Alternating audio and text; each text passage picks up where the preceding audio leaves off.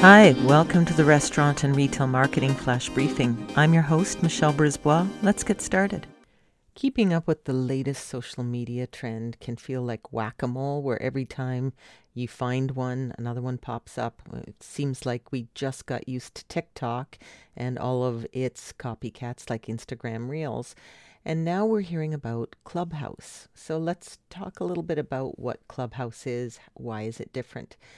So essentially, um, and this is uh, reported recently by HubSpot, um, they go through a whole lovely um, analysis of how Clubhouse might be right for certain brands, but it is an invite only social media app that allows users to launch or drop in on rooms in air quotes or audio only chat rooms with friends, followers, or the general public.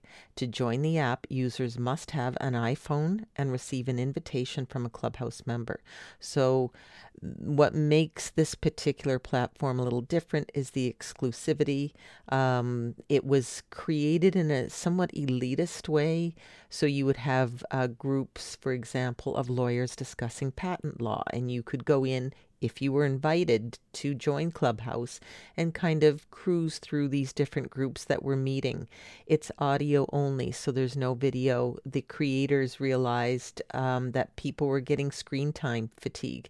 It was created at the start of the pandemic, March 2020, by Paul Davidson um, and Rohan Seth. Um, so they had uh, worked for companies like Google, Pinterest, um, and some of the other biggies and uh, they just felt that they wanted a space. A goal was to build a social experience that felt more human, where instead of posting, you could gather with other people and talk. Our North Star was to create something where you could close the app at the end of the session feeling better than you did when you opened it because you deepened friendships, met new people, and learned. So think of it like a networking event where it's audio only and you can put up your hand and discuss. Nothing's recorded, so it's all kind of live. Uh, but it's attracted big names like Drake, Elon Musk, Oprah Winfrey. Um, and so it's been valued at 100 million. It's received 12 million dollars investment. Uh, and it's jumped from 600,000 active users in December 2020 to more than 2 million. Uh, and we're just sitting here at the end of February 2021. So um, it's a bit of that kind of um, elitist sort of intellectual coffee house vibe uh, brought to the digital world.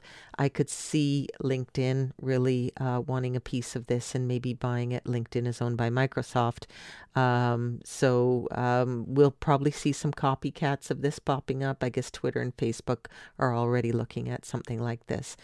Is it right for your brand? Well, if um, if your brand could do well with being a thought leader, uh, holding discussions on certain trends, then it could be a really powerful thing to look into.